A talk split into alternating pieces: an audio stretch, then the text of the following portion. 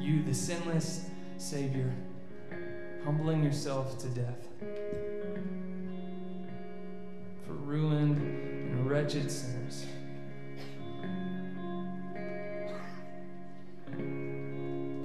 To redeem and restore us to yourself. May the weight of that truth wash over us now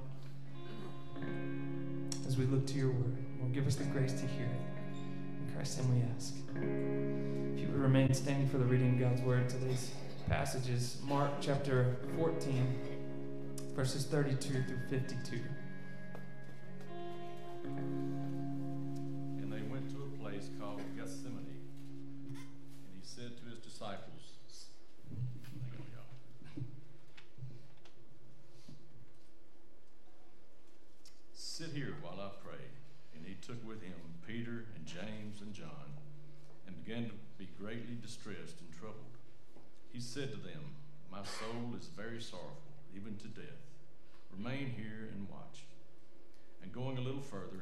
On the ground and prayed that, if it were possible, the hour might pass from him. And he said, Abba, Father, all things are possible for you. Remove this cup from me. Yet not what I will, but you will. And he came and found them sleeping. And he said to Peter, Simon, are you asleep? Could you not watch one hour? Watch and pray that you may not enter into temptation. The spirit indeed is willing, but the flesh is weak. And again he went away and prayed, saying the same words. And again he came and found them sleeping, for their eyes were very heavy, and they did not know what to answer him. And he came the third time and said to them, Are you still sleeping and taking your rest? It is enough. The hour is come. The Son of Man is betrayed into the hands of sinners. Rise, let us be going. See my betrayer. See, my betrayer is at hand. And immediately, while he was still speaking, Judas came, one of the twelve, and with him a crowd with swords and clubs from the chief priests and the scribes and the elders. Now the betrayer had given them a sign, saying, one I will kiss is the man. Seize him and lead him away under guard. And when he came, he went up to them at once and said, Rabbi. And he kissed him. And they laid hands on him and seized him. But one of those who stood by drew his sword and struck the servant of the high priest and cut off his ear. And Jesus said to them, Have you come out against as against a robber with swords and clubs to capture me? Day after day I was with you in the temple teaching, and you did not seize me. But let the scriptures be fulfilled. And they all left him and fled. And a young man followed him with nothing but a linen cloth about his body, and they seized him. But he left the linen cloth and ran away naked.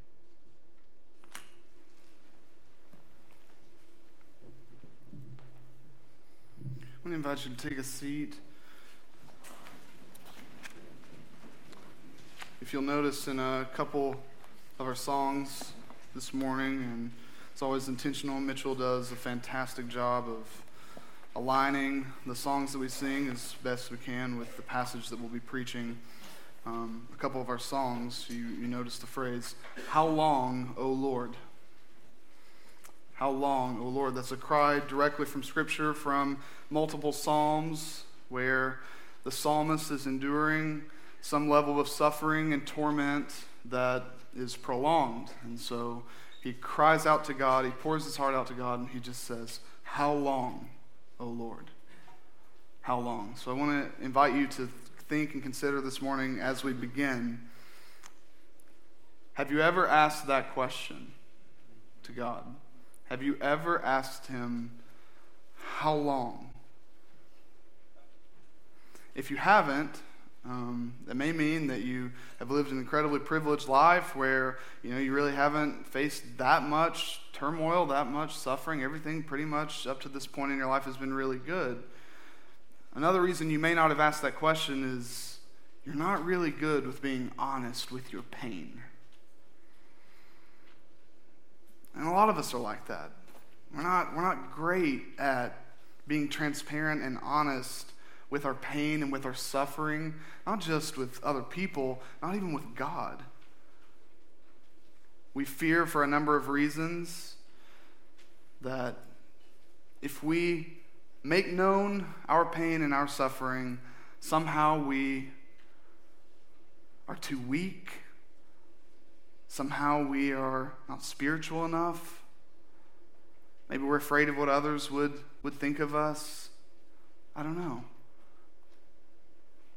But not all of us are good at, at bearing our pain and our suffering before God and before others. And that's where I want us to think about another thing before we start. What do you believe is the most difficult tension in Christianity? Or maybe another way to put this what is one aspect of Christianity that causes you to doubt Christianity? Or is there anything about the Bible, or is there anything about Christian theology, anything about God that causes you from time to time to have doubts as to whether this is real or not? Or is this the right way? Because there are multiple religions and philosophies where people are trying to find access to God and they're looking for Him and they believe they have the right way. What is it about Christianity that sometimes makes you doubt or maybe hesitate or take a step back? And, and maybe you're not sure, is this really the right way? You know, there are things like the Trinity, you know? The Trinity is one of those doctrines where it's almost so difficult to understand or even communicate that sometimes you're like, is that even right? You know, how can God be at the exact same time three and one? How can the Father be God, the Son be God, the Spirit be God, and yet we don't have three gods? We just have one God with three persons. You know, sometimes that, that can be really difficult to reconcile. Or when you think about God's sovereignty, God's sovereign over all things, and yet humans are responsible. How, how are we responsible in light of God's sovereignty? Or how does God's sovereignty actually work if we have real responsibility? You know, there are difficult things within Christianity that can cause us to maybe maybe have some doubts, but I would submit to you that probably the number one thing that causes people to doubt God and especially the God of the Bible, is not theological, but experiential. It has nothing to do with what you would find in a theology textbook and everything to do with a phone call you receive from a doctor. Or that horrific call you would receive that your child has been in an accident. It's experiential, it's not theological. Pain and suffering cause us to doubt God's existence far more than any doctrine about who He is, as revealed in His Word or as communicated in any theology book. How can a God who is all powerful and all loving and all good allow suffering and evil to exist, period? But if it does exist, you know, in the world, how could he allow those he professes to love most to endure pain and suffering? See, our faith is in danger of fading when everything in our life falls apart. When everything in your life is going really, really good, everything's good, you're, you're happy, your family's healthy, you have no problems, you have no issues, your relationships are healthy, your relationship with God feels healthy. You know, it's good. It's easy to come to church every week. It's easy to go to life group. They, you know, anybody have any prayer requests? No, no, you know, just we're good. You know, I mean, and that's a blessing. That's wonderful. We we want those times. We want to hang on to them, but we all know they're not going to last. Everyone in this room is either currently enduring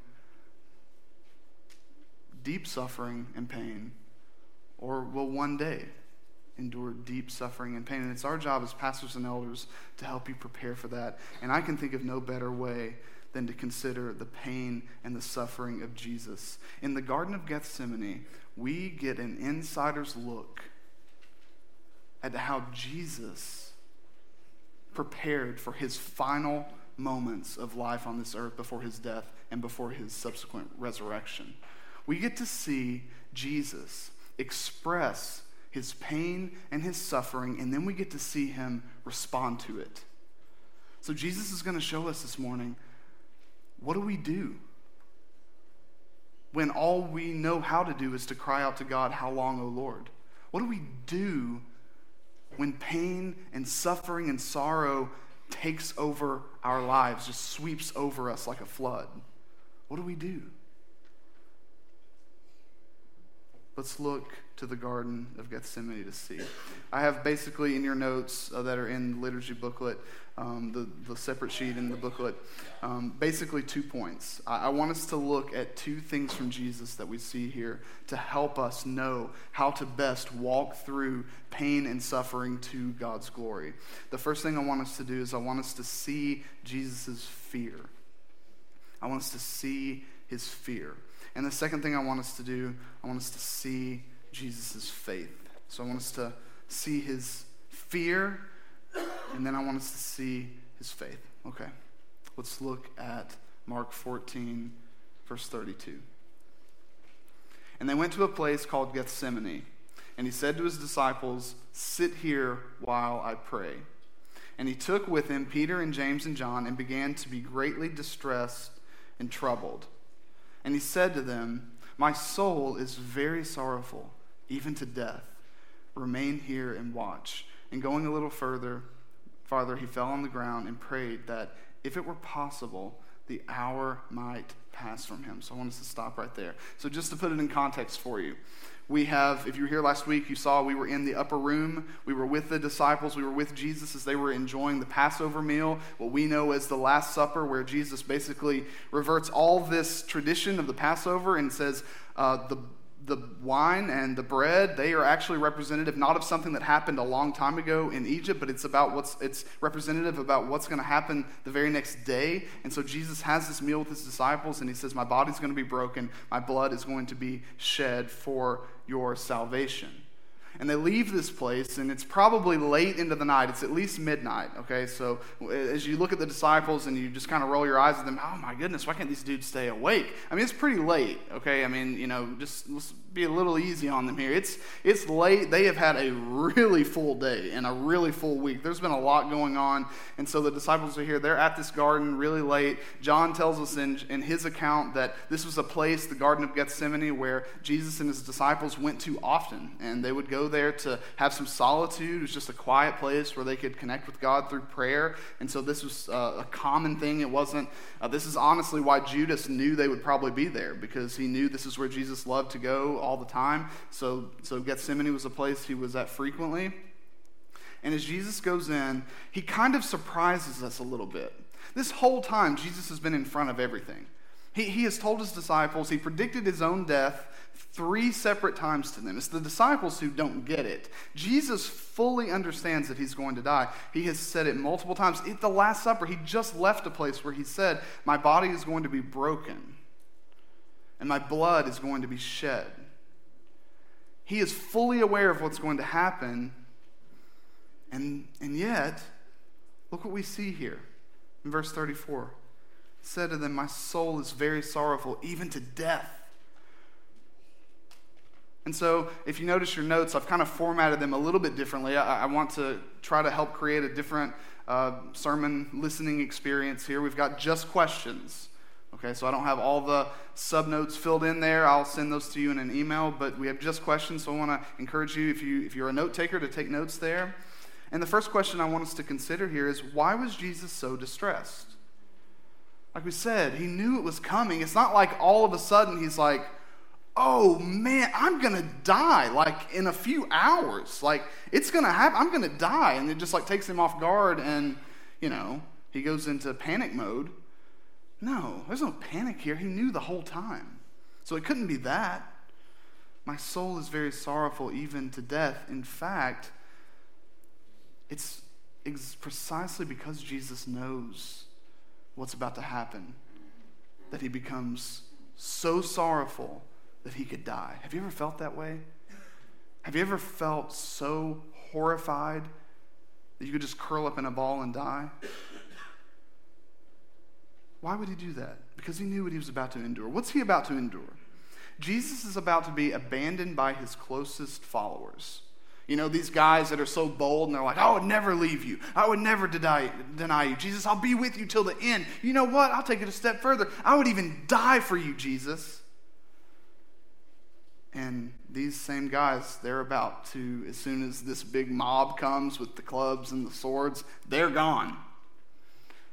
The followers, they see this mob and they see Jesus get arrested and they're like, uh oh, and they are gone. They scatter to the wind.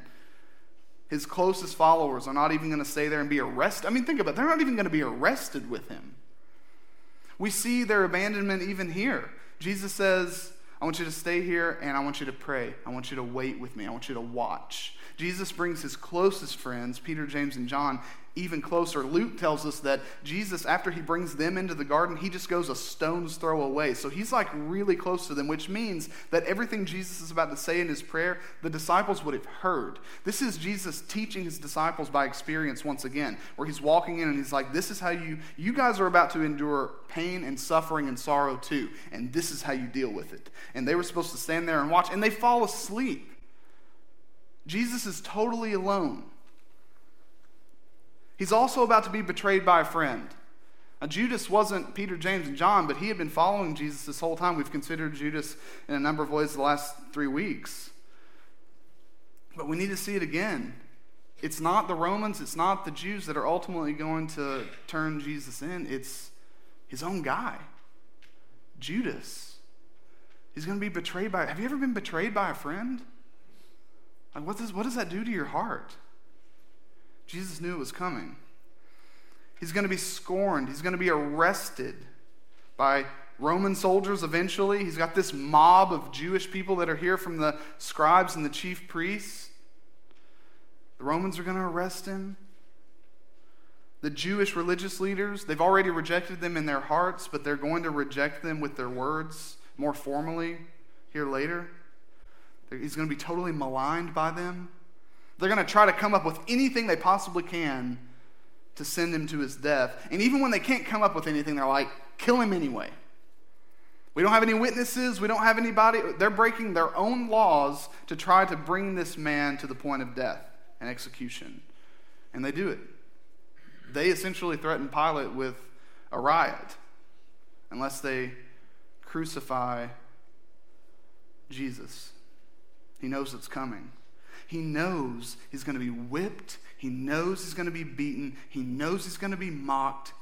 He knows he's going to feel the spit of constant people around him. He knows, he knows, he knows. He's going to have to carry a wooden beam up to Golgotha. He knows they're going to take him, his mangled body at this point, and they're going to lay him on that piece of wood, that tree. He knows that nails are going to be pierced through his hands. He knows he's going to suffer in anguish, physical anguish, for hours and hours and hours.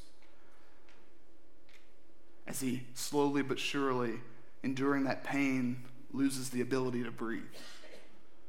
A slow, agonizing death is awaiting Jesus you ever get sick? I used to get sick at the thought of having to run 220s, you know, on the track um, for basketball conditioning. I never understood why are we going to a track for basketball conditioning? Let's go to a gym. But we would go to that dang track in the middle of summer and we would run those 220s and we had to meet a certain time. And the day before we would run, like I would get physically sick at the thought of having to do that because I absolutely hated running like you know we get kind of physically sick and sorrowful over you know any kind of pain that we know is coming. It's one thing to just be hit and, and it be you know caught off guard but if you know it's coming and you kind of have to prepare your mind for pain it's tough. Jesus is about to endure tremendous physical pain and suffering. He knows full well it's coming and so he staggers in the garden. But here's what i want you to see. None of that. None of that is contained in the cup that Jesus asked to be removed. See what Jesus says in verse 36? He says, Abba, Father, all things are possible for you. In this little sentence, remove this cup from me. It's the cup. It's the cup that has brought Jesus to his knees, on his face. Luke tells us that he's sweating drops of blood. It's the cup. The cup has brought him to this place. And, friends, the physical pain and agony and torment of the cross is not what Jesus is afraid of. He's not afraid of the physical pain. He's afraid of what's in that cup. So, the second question I want to ask is what is the cup? What is in the cup? What is uh, Jesus talking about here? And I want you to turn really quickly in your Bible to Psalm 75. Psalm 75. We're just going to look at one verse there. There are multiple passages we could consider, but Psalm 75 will do the trick. Psalm 75 Remove this cup from me. Jesus is on his knees. He's pouring his heart out to God. He's sweating drops of blood. He is sorrowful and distressed to the point of death because of the cup. So we, need, we really need to know what this is. We need to know what Jesus is so afraid of. In Psalm 75, verse 8, we read this For in the hand of the Lord there is a cup with foaming wine, well mixed, and he pours out from it, and all the wicked of the earth shall drain it down to the dregs. You see, the cup was a metaphor.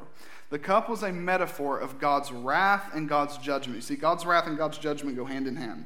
And there are multiple times in the Old Testament where there are entire people groups or individuals who would be said to have to bear the cup of God's wrath. It would be literally, it's almost, you know, in a cup poured out on the wicked of the earth. And so the cup that Jesus asks to be removed from him so that he doesn't have to drink it down to the dregs is a cup that is filled with God's holy and righteous anger. God's holy and righteous anger. And so that, that leads us to ask another question Why would Jesus have to take a cup of God's holy and righteous anger? Why does Jesus have this cup? Because the cup of God's wrath is reserved for sinners. The cup of God's wrath is re- reserved for evildoers. It's reserved for the wicked. And, and what do we know about Jesus? Jesus isn't wicked. Jesus isn't sinful. He didn't even commit one sin his entire life. So, why on earth would Jesus have to take the cup of God's wrath, which is reserved for sinners and sinners alone? And that's where I want you to turn somewhere else. I want you to turn to 2 Corinthians chapter 5. 2 Corinthians chapter 5.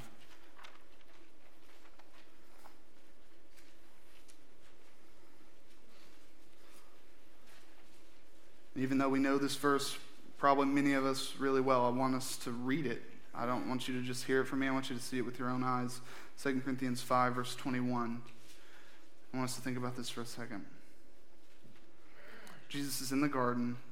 He's pouring his heart out to God. Take away this cup. He's sorrowful to the point of death, not because of the physical anguish he's going to suffer, but because he's going to bear the wrath of God He's going to drink from the cup of God's wrath. Why? He's sinless. He's not wicked. He's good. Look at verse 21, 2 Corinthians 5. For our sake, he made him to be sin, who knew no sin. That's one of the most important little phrases in the Bible.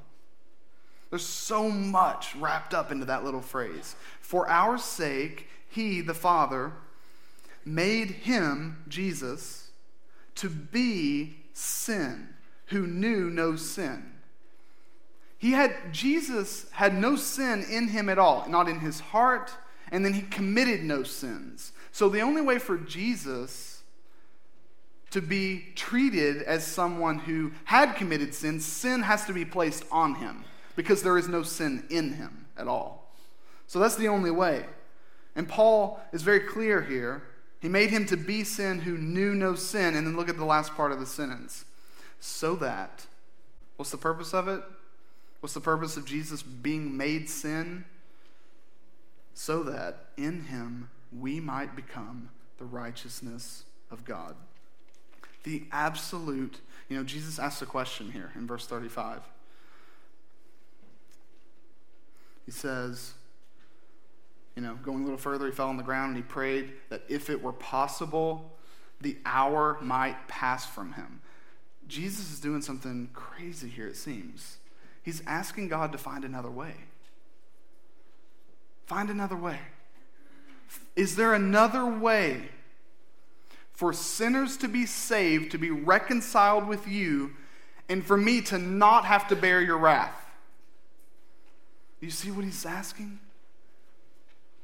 Is there a way? Is there a way for your people to be with you and for me to stay in your presence and to stay in your blessing and your goodness and to not have to face your judgment and to not have to face your wrath?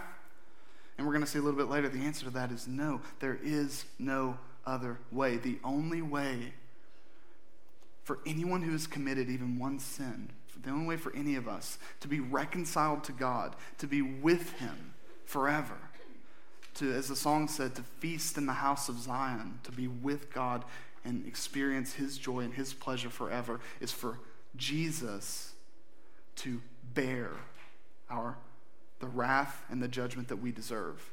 We can only be reconciled to God if Jesus is cut off from God. And Jesus sees in the cup all that he would have to endure to make that possible. And he staggers, he stumbles, he stops, and he begs God to take it away. So what does Jesus do here? We see his, we see his tremendous suffering. We, we see why. Why is Jesus so so distraught? It's because he's going to face God's wrath. He's going to face consuming fire and judgment from God that we deserve. And what does he do in response to this? Prays. You see that? He says, My soul is very sorrowful, even to death. Even to death, he says. I could die. I'm so sorrowful over what I'm about to face. He says, Remain here and watch. And going a little farther, he fell on the ground. Do you know the, the proper Jewish practice for prayer? You know, we, we oftentimes pray on our knees or we'll be sitting or whatever, but the way you were supposed to pray back then was you were supposed to stand up. That was the proper position for prayer. And we see Jesus a number of times. He's praying in that way. And in this moment, Jesus isn't standing up. Jesus takes a few more steps into that garden. He just stumbles. And he just falls on his face. And he begs God to take it away. He begs God to take it away. I mean, and this is kind of a surprising picture of Jesus because, and the disciples would have been really surprised. You know, you expect Jesus to be this conquering Messiah king to look really strong all the time, and even knowing that he's going to die, almost face his death like a, like a valiant warrior. You know, you think of the movie 300. You've got Leonidas, and he's facing all these arrows that are surrounding him, and he just stands there and like roars at the top of his lungs as the, as the arrows come down, and, he, and he's killed and he dies. Or you think of the movie Mulan. See what I did there? You go from 300, you got the adults in Mulan. Okay. So you think of the movie Mulan, and you have uh, the scene where the family is having that last little meal together before the father is supposed to go off to war. He's been drafted into the war, but he's, he's, he's older. But you have the Huns, and they've invaded, and they're in, and we've got to get as many men as we possibly can and Mulan, she like she slams the tea down and she's really worried and she's really upset that her dad's going to go and die and so she's like, "So you will die doing what's right." And he just kind of stoically sits there and he's like, "It is an honor to protect my country and my family." You know, just really stoically, he's just he's just kind of come to the place where he's he's cool with it. Like, I'm going to go and I'm going to die, but it's for honor's sake. And then you have Jesus. And in his great moment, in his hour where he will die this heroic, self sacrificial death, you see none of that. You have no famous, strong last words. He dies the death of an ordinary criminal. And he died much like those criminals did. And here in the garden, even before it happens, in this private moment, he's on his knees, he's on his face, he's crying out to God something we would never expect him to say Remove this cup, take it away. Do you understand the gravity of what's happening here? If God removed the cup from Jesus, he would be giving it to you. The cup is reserved for sinners. Jesus is going to be counted as sinful, as a sinner. It's the only way he can take the cup. And so, Jesus, in this moment, he's responding to this tremendous turmoil and suffering by pouring his heart out to God. And you notice what he does here? Something we're just not very good at. He doesn't suppress his suffering, he doesn't try to hide his pain. He makes it all known. He doesn't, you know, stand with his chest out and cry, Bring it on, you know? Bring it on. I'm ready. Let's go. Where's Judas? I'm going to find him. I'm going to betray myself. You know? No, we don't see Jesus doing that. We see Jesus on his face, crying out, not bring it on, but take it away. If Jesus can do that, in this moment with the knowledge that he had, right? He knew there was no other way. He knew there was no other way. And what does he say first, though? Abba, Father, all things are possible with you. There was no doubt in his mind that God could find a way to rescue sinners if he wanted to, or if it was possible. And the Father, by his nose, says, No, there is no other way. It's not possible. And we're going to see how Jesus responds to that. But really, I just want you to consider for a second your own pain, your own suffering, anything you may be enduring right now or something you've endured in the past. Have you been this honest with God? You know, sometimes I think those of us who think really theologically and we try to be really spiritual and we try to be really right about everything, we're almost afraid to pray to God from the depths of our hearts. You know, we read the Psalms, and some of the psalmists say some things that sound really offensive to God, you know? And we're like, oh man, that's so blasphemous. How, can, how could you ever say that? And we almost think that it's, there's a stain on us for ever wrestling with God. I want you to know today, it's good to wrestle with God. It's good because we're not going to understand everything that he does. We never will. And so, in those moments of confusion and hopelessness, I want to encourage you to do what Jesus does and, and pour your, your heart out to God. And so, this, this last question and this point I want us to consider what should we see in Jesus' fear? What should we see? Well, I think we should at least see four things. The first thing that we should see is the wrath that we deserve. If Jesus didn't take that cup, you would take that cup. And I want to warn any of you this morning who are not in Christ. If you've not turned from your sin and trusted in Jesus, there is a cup waiting for you. And it's the cup of God's wrath and his judgment, and you will be separated forever from him and condemned. But there's good news. Jesus, we're going to see it. Spoiler alert, he takes the cup. He takes the cup of God's wrath. It's poured out on him so that you could go free, so that you could be counted as righteous. He's counted as sinful, so you could be counted as righteous. But see the wrath we deserve. The second thing I want you to see is and I was hitting on it the intimacy and honesty of prayer. It's hard for us to be intimate and honest with God. I, I, think for a number of reasons. Social media makes it really hard. You know, if you try to if you try to put forward your best life on Instagram or Facebook or Twitter, I think sometimes that creeps into your real life where the only things we post on social media are the positive things. I don't post the painful things. I don't. You know, however many followers I have, they all don't need to know that. You know, they can know the fun stuff. They can know stuff about pencils and writing and, and books and, and the things that I love, my family.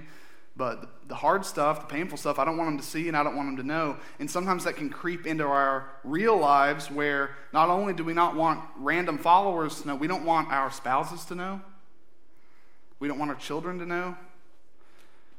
And we have the audacity to be like, I don't want God to know as if He doesn't already. And so we hide our pain, we hide our suffering, and we try to put on a good face and act like everything's all right all the time. And Jesus shows us in this passage you don't have to do that. Everything doesn't have to be okay. When everything's not okay, you can be honest. And I pray this is a place where we're reflective of that relationship between God and his people, where that vertical relationship is paralleled in our horizontal relationships with each other, where we can be honest with God. I pray that this is a place where we can be honest with one another and bear burdens together. But social media makes that hard. We never want to look weak. And we, you know, honestly, we're afraid of offending God, right? If you talk about your pain and your suffering in a really honest way with other people, you know, whenever Eric and I, we, we come across a news story of a, a parent who abandons a child, a helpless little baby, and the baby dies because of the neglect of the parents, you know what one of our first questions is? One of our first questions every time is how could God let that happen? It's good to ask those questions. Be honest with your pain. Jesus says, take it away.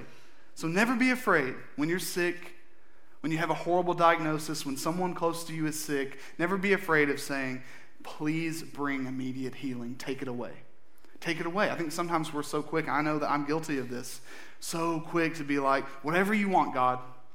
Whatever you want is fine. We, we skip the first part of Jesus' prayer. That's the second part. We're going to get to it.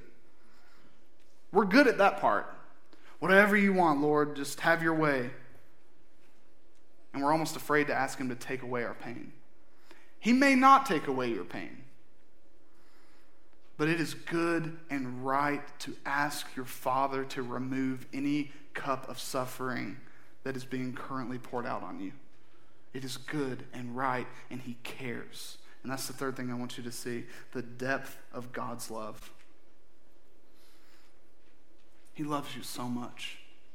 If you're in Christ today, God loves you so much because he poured out his vicious wrath on his beloved Son so that you would be with him.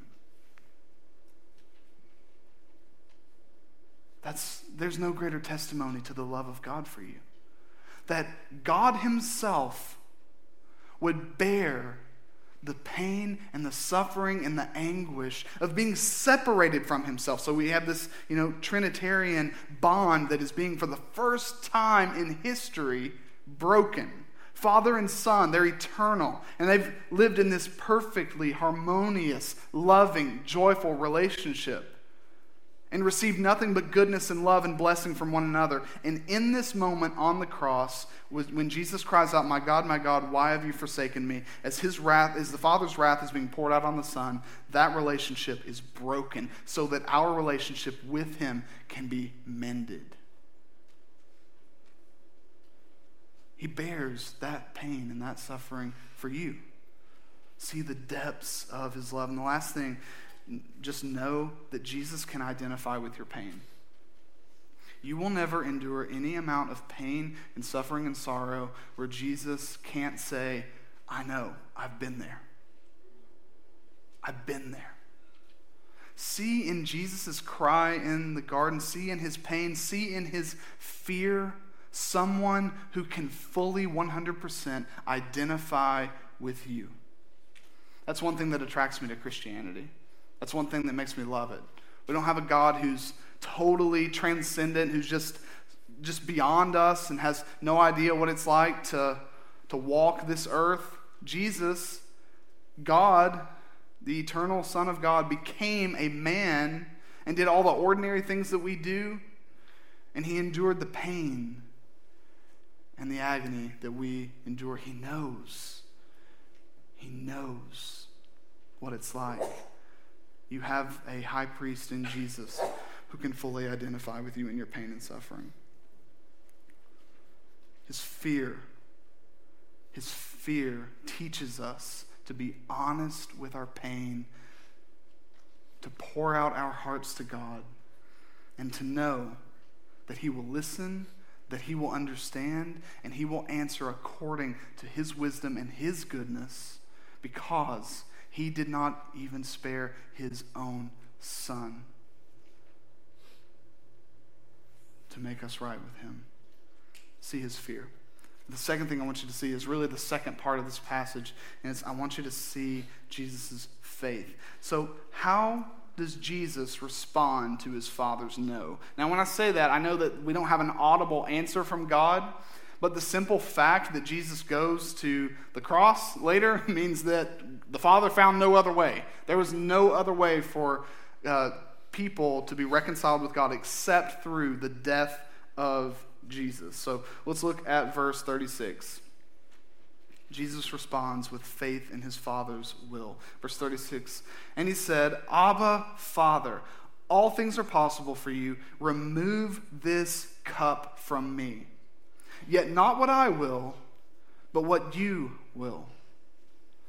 Man, yet not what I will, but what you will.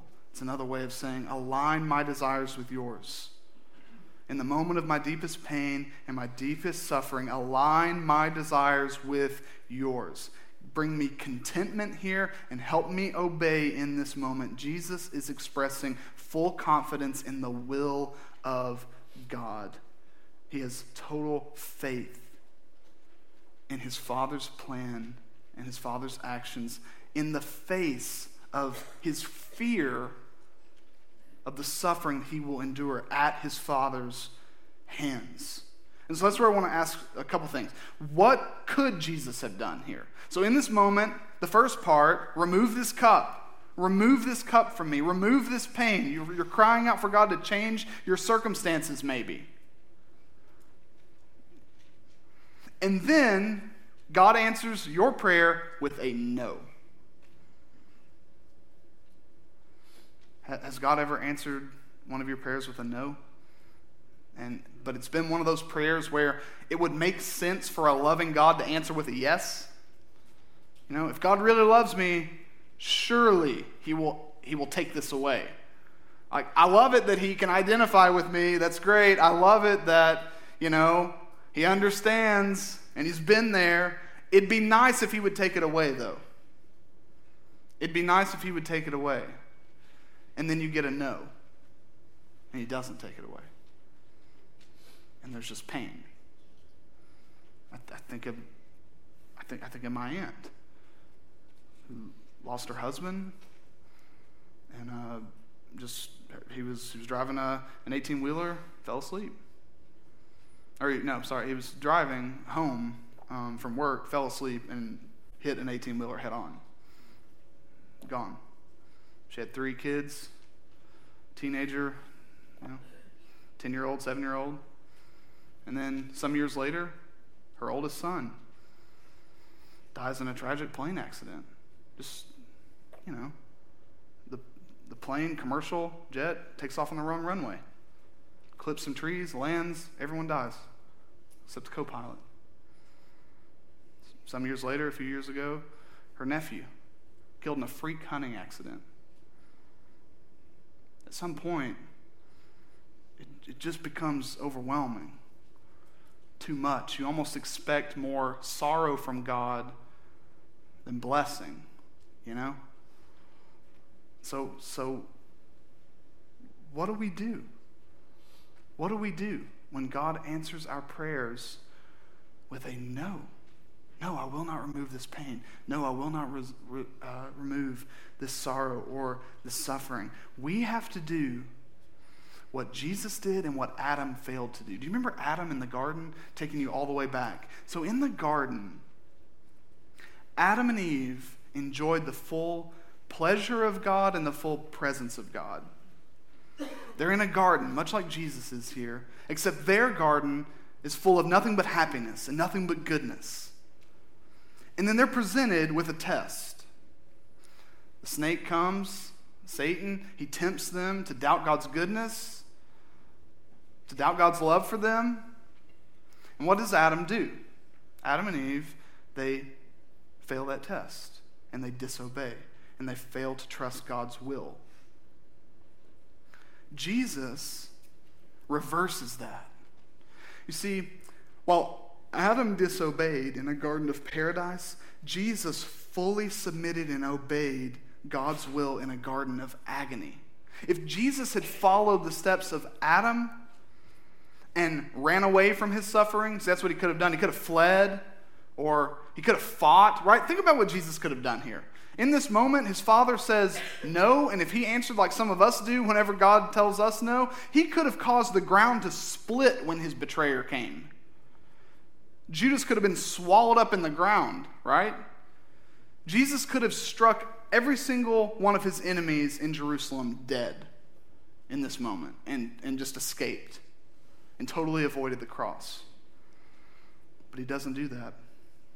He doesn't do that. What does Jesus do in the face of suffering?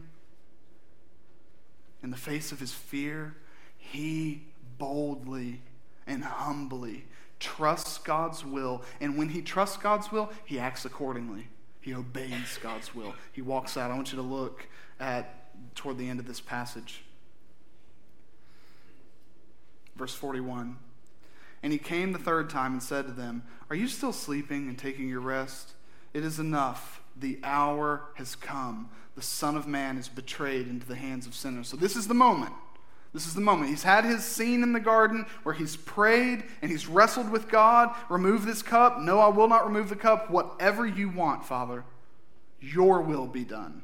And now he has the opportunity. The temptation must have been at an all time high right here is he going to obey? Is he going to face the cup? And look what it says The Son of Man is betrayed in the hand of sinners. Rise, let us be going. See, my betrayer is at hand. He doesn't even wait for him. He says, Look, there they come. Let's go. Let's go. This humble resolve to follow God's will, even though he knows it means tremendous pain and suffering for himself. What about you and I? Are we willing to continue obeying God and following his will, even if we know it's going to cause us pain and sorrow and suffering? What if you knew, without a doubt, that whatever suffering you're enduring right now, God would not remove from you? Would you continue to obey him? Would you continue to love him? Would you continue to follow his will and be content with who you are in Christ, in him, and who he is to you? Is Jesus enough for you if God refuses to take away your pain? Is he enough? So, what should we do? What should we do? What should we see in Jesus' faith here? I think, I think three things. Three things are really important for us to consider here. The first thing that we should see in response to Jesus' great faith is outside of Jesus' substitutionary death, there is no other way for sinners to be reconciled to God. That no, that silent no from heaven, means the cross is the only way. It's the only way. If you have lost friends, if you have lost friends who are relying on their good works or following another philosophy or religion to try to make themselves right with God, I want to encourage you to have urgency about your prayers and about your conversations with them because there is only one way for sinners to be reconciled with God. That's why we send mission teams all over the world because there is only one way for sinners to be reconciled with God, and it is through the cross of Christ. Only because Jesus was cut off from God and crucified on a tree, bearing the wrath that we deserve, can we call God Father? It's the only way for us to obtain any righteousness. It has to be an alien righteousness that is applied to us through our faith in the one who took our place on the cross. The second thing is this a healthy fear of God creates a holy faith in God. A healthy fear of God. What is Jesus fearing here? We said it. He's not fearing what the people are going to do to He's not even fearing his circumstances. He is fearing God in this moment. He's fearing God's wrath that's going to be poured out against him. And so, you know, whenever you endure pain and sorrow and suffering, here's why you can have faith in God. The worst thing that any person can do to you, the worst thing that any disease can do to you, and the worst thing that any tragedy can do to you does not compare to what Jesus endured for you. So while your pain is real, while you can pour it out to God in full honesty and with full intimacy with Him, you can at the exact same time trust in Him and resolve to follow Him because He has already taken care of your greatest pain. He has already taken care of your greatest sorrow and suffering in Christ. And the third thing that we can see in Jesus' faith is we see surrender to God's will, not surrender to present circumstances. So, whatever you're enduring right now, don't surrender to it. Don't give in to it. Don't give in to your suffering. Instead, surrender yourself to God, and He not only will provide the comfort, we're going to see in just a second the secret to this, but He will also provide the hope that you need to endure all of that. And that's the last thing I want us to look at here. Last question on your page. What's the secret to this? You see, we see Jesus doing two things that we're really bad at doing. In the first place, He's being fully honest with God and his pain and his suffering, pouring his heart out to him. And then, not only that, not only is he wrestling with God and asking God, remove this cup, take it away, take it away, take it away. At the end, when God says no, he says, All right, whatever you have for me next, whatever you have, whatever your will is, make it mine. Make your will my will. How can we pray these two things without going mad? How can we do that? What is Jesus' secret here? And I think it's in two things. And the first is in verse 36. What's the secret to Jesus' faith? First, Jesus knew God personally. See, this isn't a random prayer to a distant God who just has all kinds of power and authority. In verse 36, Jesus prays in a way that really, you know, Jews really didn't pray this way. Know, he kind of brings something new on the scene, and when he teaches his disciples, he teaches them to pray, you know, our Father who is in heaven. Look at the intimacy here in verse 36. And he said, Abba, Father. And you know, just just for clarify here, a lot of people get hung up on that, and it's like Abba is you know the Aramaic way of saying daddy, and, and it's just it's really not true. I mean, it's just the Aramaic word for father. It's, it's an intimate word that adult children would address their their dad, you know, as father. So while while it's not you know untrue that this could be translated as daddy. It's it's just it, father you know pater is the greek word for it. It's you know jesus spoke in aramaic and he has uh, you know both words here this is probably the exact word that he said. Abba. So he says abba father all things are possible for you. Jesus asks not just some powerful deity to remove his pain. He asks his father to remove his pain. And this is what I want you to see. Because Jesus knew God personally, it helped him trust God's plan. If you know, and this is another thing that's tough for people, but if you know that your pain and your suffering and your sorrow isn't just randomly happening to you by chance, but it's actually flowing through the loving hands of your Father, that will empower you to trust Him, that He knows what He's doing, and to trust Him to see you through and to provide for you in your deepest pain. And so that's, that's really a mystery of God's sovereignty. That it's not just the good things that happen to you that are, that are from God, but in some mysterious way, as we encounter in the story of Job,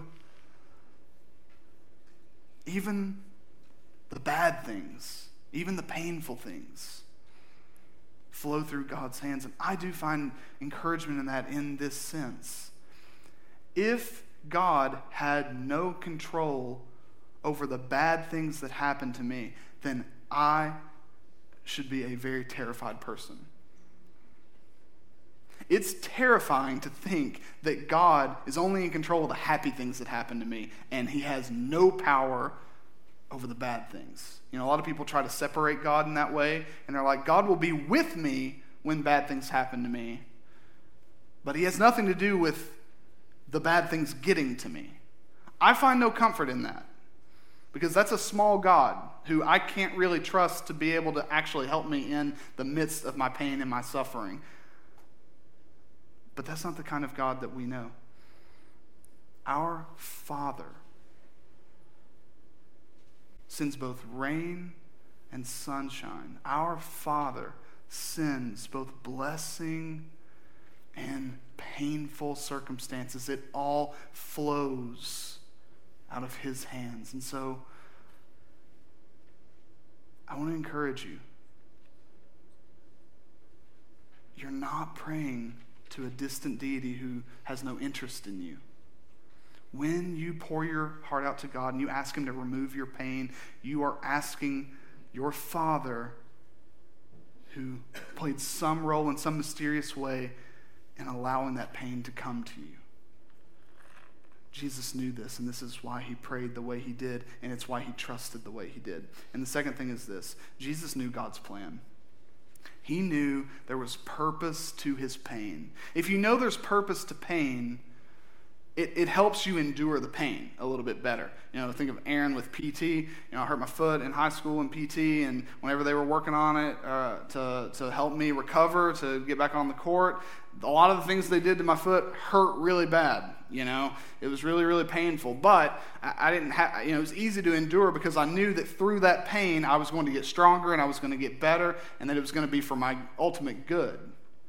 But you know, pain that seems senseless, like stepping on a Lego, you know, in, in, a, in a kid's toy room in the middle of the night, that seems kind of senseless. That pain's hard to endure. It also hurts really bad. But think about it. Whatever you're enduring right now, if it's senseless, if there's no meaning to it, if there's no purpose to it, if it's just because you were in the wrong place at the wrong time, that's tough to endure. But if you know that God is working all things, all things, all good things, all bad things for your good, and you know there's a purpose to your pain, it will help you endure. Another thing that Jesus knew, he knew the plan, which means he knew the end of the story. He knew that he was going to die and he was going to suffer at the hands of his father. He was going to bear God's wrath, but he knew that three days later he would take his life back. And here's what you and I know whatever we're enduring right now, whatever pain, whatever sorrow, whatever suffering we're enduring, we know that there is coming a day where we will weep no more. The last place I want you to turn is Revelation 21. I want you to see it. I want you to see it. This is what Christ has accomplished for us.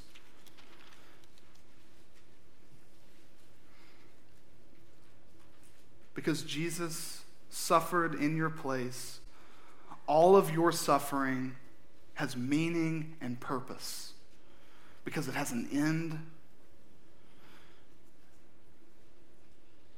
And the joy and the pleasure that we will experience because of what Christ has done will totally drown out all the suffering that we endure now. Revelation 21, starting in verse 1. Then I saw a new heaven and a new earth, for the first heaven and the first earth had passed away, and the sea was no more. And I saw the holy city, New Jerusalem, coming down out of heaven from God prepared as a bride adorned for her husband. And I heard a loud voice come or from the throne saying, Behold, the dwelling place of God is with man. He will dwell with them, and they will be his people, and God himself will be with them as their God. The only way that's possible, the only way that's possible is if Jesus takes the cup because Jesus takes the cup of God's wrath, we can call ourselves his people and we can call him our God, and we will, praise God, one day be with him. And what's that going to look like? Look at the very next verse in verse 4. He will wipe away every tear from their eyes, and death shall be no more Neither shall there be mourning, nor crying, nor pain anymore, for the former things have passed away. I love that. He'll wipe away every tear. And just to reinforce it, he says, There will be no mourning or crying, no more pain. That's what we have to hope for in Jesus. So, if you're suffering right now, whatever you're enduring, or if you're about to, you can do so grounded in knowing that the God you pray to is not just some distant deity, but He is your Father, and the end of your pain is nothing but pleasure. It's coming. There's coming a day where all of our pain will be forgotten. The former things will pass away and all we will experience will be the fullness of God, which means the fullness of joy, the fullness of pleasure. And our faith that we have right now, that we have to work for and wrestle with, it will be no more because we will have sight. We will no longer be trusting God, we will be seeing God. Let's pray. Father, that's our great hope. Our greatest hope is not in ourselves. When we consider how much pain and suffering that's in the world, when we consider all the things that we are enduring, all the things that we could endure, and all the things that we will endure. Father, it overwhelms us. And oftentimes we don't know how to deal with our pain and sorrow. We don't know what to do with our suffering. So, Father, I pray that you would help us to follow the example of your Son and be honest with our pain. Help us to cry out to you and find solace in having your ear. And then, Father, help us to always be content when you say no. When we ask you to take away pain and you don't do it, help us to trust you. Help us to follow Jesus' example and cling to your plan and your will. And help us to, to say, Your way is enough for us. Help us to do that, leaning hard on our Father's arms and seeing how strong you are. Show yourself strong for us, for those of us who are suffering, especially. And Father, give us eyes to see not just our present circumstances or suffering, but give us eyes to see the day where all of our pain and all of our suffering will be no more. Father, thank you for pouring out your wrath on your Son. Thank you, Jesus, for taking the cup. So that the cup we drink is full of nothing but life and salvation and hope and peace and joy. And as we long for that day, help us endure now. Help us suffer to your glory. And help us to show others through our pain just how great you are. And we ask all this in the power of Christ. Amen.